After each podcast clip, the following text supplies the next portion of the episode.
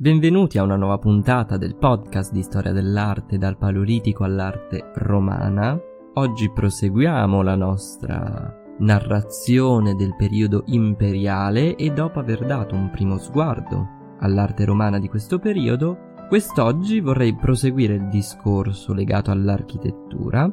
soffermandomi su una particolare tipologia di edifici, ossia quelli dedicati all'intrattenimento delle grandi eh, folle, quindi di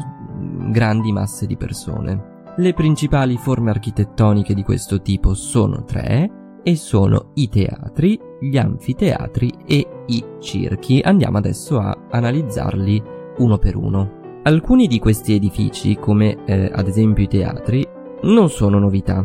nel senso che erano già presenti nella civiltà eh, greca. Vengono però ripresi non esattamente identici, ma spesso vengono mutati, vengono apportati delle migliorie. Eh, ma partiamo subito ehm, con, eh, proprio con i teatri, eh, che se dal punto di vista dell'organizzazione degli spazi il teatro romano è pressoché identico a quello greco di periodo ellenistico, da un punto di vista architettonico quindi eh, organizzazione degli spazi intendo le, le, suddivisioni tra palcoscenico, spazio per, dedicato al coro, cavia per gli spettatori, apparato scenografico, ecco.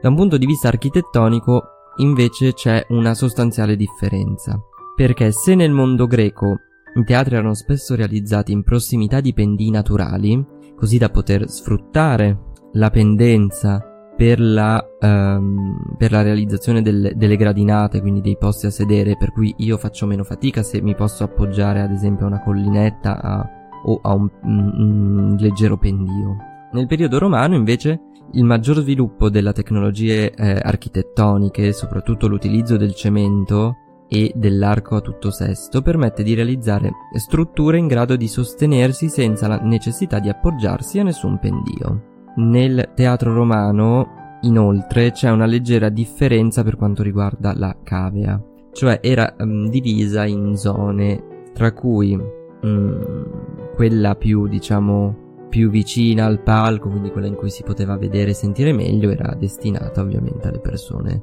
delle fasce più, più alte, quindi eh, classe dirigente, mettiamola così, patrizi. Un altro elemento di novità era il fatto che per raggiungere i propri posti a sedere si utilizzavano delle mm, gallerie archivoltate, quindi eh, c'erano di più accessi in base a dove entravi, seguivi al- alcuni corridoi chiusi, eh, nascosti alla vista e cui, con cui potevi raggiungere più comodamente il tuo posto, quindi in un modo più, anche più ordinato, più, più razionale. Il teatro, appunto, come abbiamo detto, molto riprende dal teatro greco, quindi è inutile soffermarci più di tanto. Passiamo invece adesso a uh, le, forse l'edificio simbolo della romanità, cioè l'anfiteatro, che è un parente molto stretto del teatro. E per farci capire cosa intendiamo, pensiamo all'anfiteatro Flavio, anche detto il Colosseo, quindi stiamo parlando di questi enormi edifici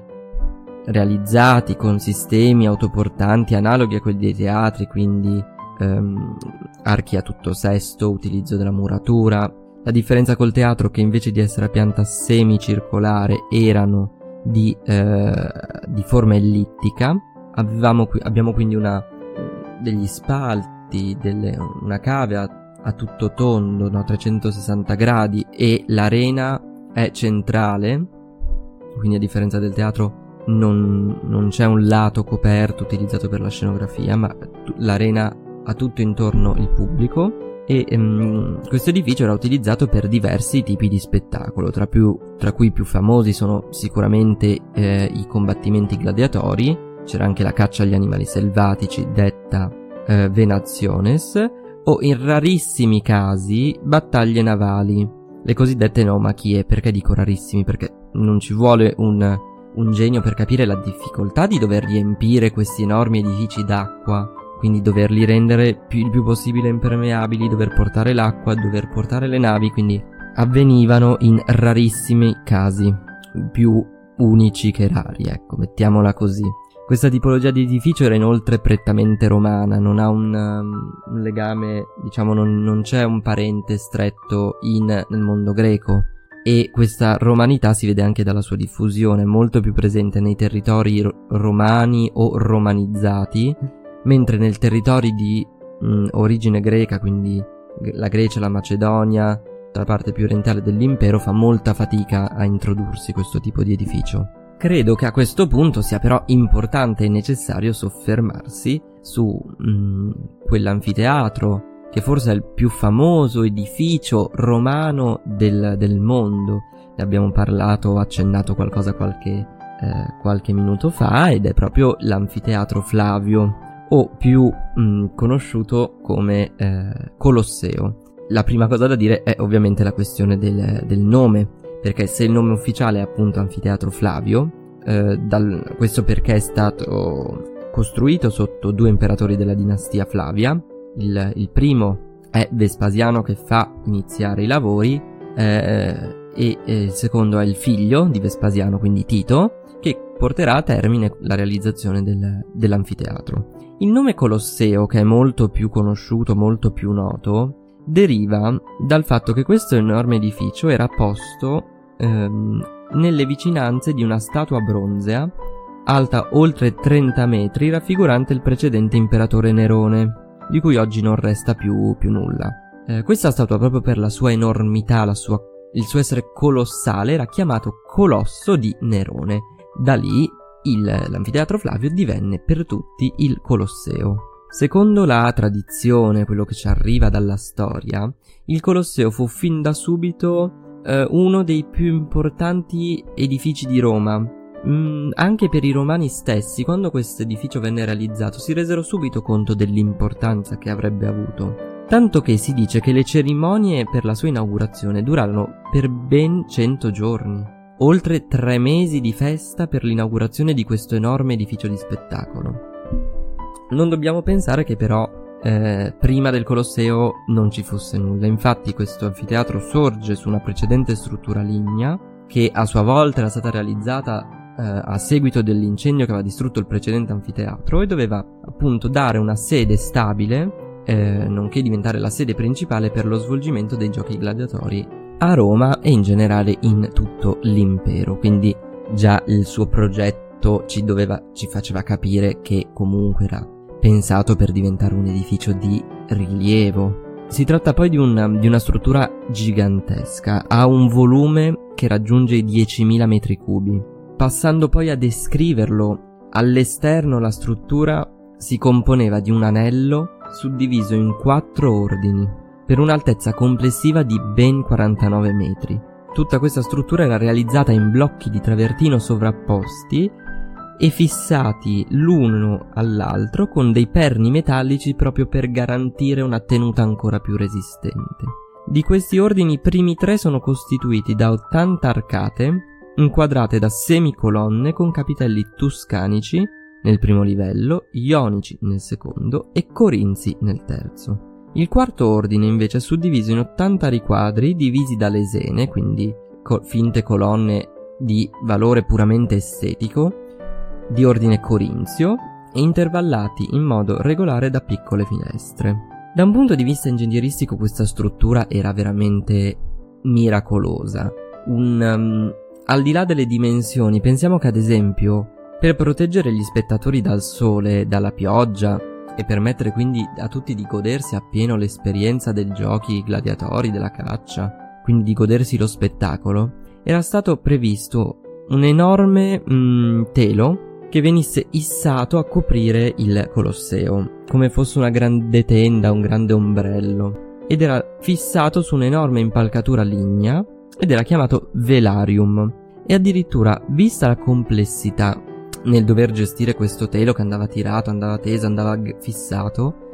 a occuparsene erano una, mm, uno speciale reparto di marinai che venivano addestrati proprio per questo, per questo scopo. Ma non solo l'esterno era curato, pensiamo che ad esempio gli ingressi erano distinti da una numerazione progressiva posta sopra uh, all'arcata, quindi quando uno comprava un biglietto, aveva sul biglietto riportato l'ingresso. Un po' come succede oggi nei moderni, nei moderni stadi, nei moderni palazzetti dello sport. per cui uno sapeva esattamente dove doveva entrare. Questo permetteva di gestire meglio le masse di persone che potevano accedere in modo molto più razionale al proprio posto a sedere. Per quanto riguarda poi l'interno, lo stato attuale di conservazione ci consente di, di vedere anche la parte sotterranea, che solitamente è invece era coperta alla vista. Questa parte era dedicata soprattutto ad ambienti di servizio, spazi per tenere gli animali selvaggi,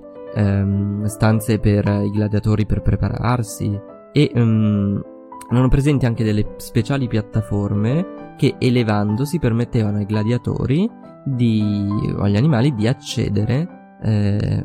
al livello succe- sovrastante, quindi di poter poi accedere all- all'arena. Guardando poi le gradinate, esse erano divise in base allo status sociale degli spettatori, quindi la parte più bassa, che aveva delle sedute anche più comode, erano inseriti dei sedili, quindi non erano semplicemente delle gradinate di, di,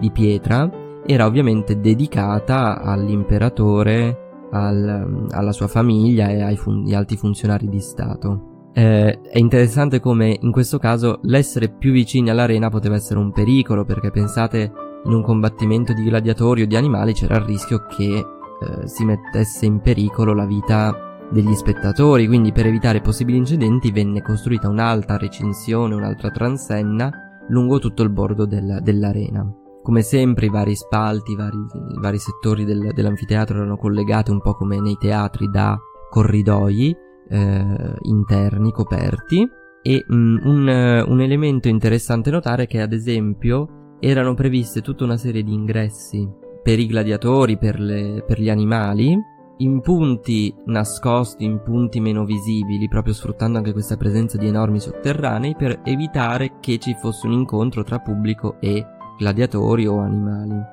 Per concludere poi il nostro viaggio nei, negli edifici di spettacolo dobbiamo citare il circo, sono quelli che ci sono pervenuti meno. Eh, si tratta di una struttura mh, mm, che veniva utilizzata per le gare dei carri, anche se prima della costruzione degli anfiteatri abbiamo traccia di alcuni giochi gladiatori anche in, in, nei circhi. Eh, erano un, cos- costituiti da un'enorme ellissi che permetteva quindi di creare una pista intorno alla quale i carri potevano, potevano correre. Da una parte era più semicerchica, dall'altra era più dritta nella parte in cui c'erano i cancelli di partenza, quindi dove si partiva con la gara. Gli atleti, detti anche aurighi, correvano attorno a questa, a questa ellisse. Eh, al centro era presente poi una spina, quindi una serie di, eh, di statue, fontane, edicole, colonne, tempietti, posti sopra un, un basamento, un alto podio e, e che faceva insomma da, da enorme spartizione del, di, questa, di questa pista, di questo percorso. Per quanto riguarda poi la cavea dove si disponevano gli spettatori era molto simile eh, come struttura, come organizzazione a quella che abbiamo già citato negli anfiteatri. È importante poi parlando di edifici dello spettacolo citare la loro collocazione perché spesso erano posti in zone o periferiche o comunque in zone della città eh, ampie in cui c'era molto spazio disponibile perché i romani presto si resero conto che questi enormi edifici eh, che potevano ospitare m- migliaia di persone. Pensiamo che il Colosseo aveva eh, la possibilità di ospitare quasi 50.000 persone quindi immaginatevi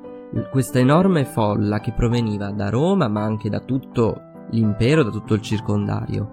Quindi dovevano essere posti in luoghi in cui era possibile far affluire e defluire in modo co- comodo, in modo sicuro, grandi masse di gente. Quindi certamente inserirlo in un punto della città in cui il tessuto urbano era già pieno di edifici rischiava di creare ammassi di gente, rischiava di rendere impossibile, in caso ad esempio di incendio, in caso di pericolo, una mh, mm, evacuazione rapida. Quindi anche qui, anche per gli edifici di spettacolo, troviamo un pragmatismo molto forte dei romani e soprattutto notiamo come a Roma l'urbanistica, l'organizzazione razionale degli spazi era sempre un elemento fondamentale che troviamo dalla, dall'organizzazione dei quartieri abitativi, passando per le terme, passando per le insule, passando per uh, i grandi edifici di spettacolo.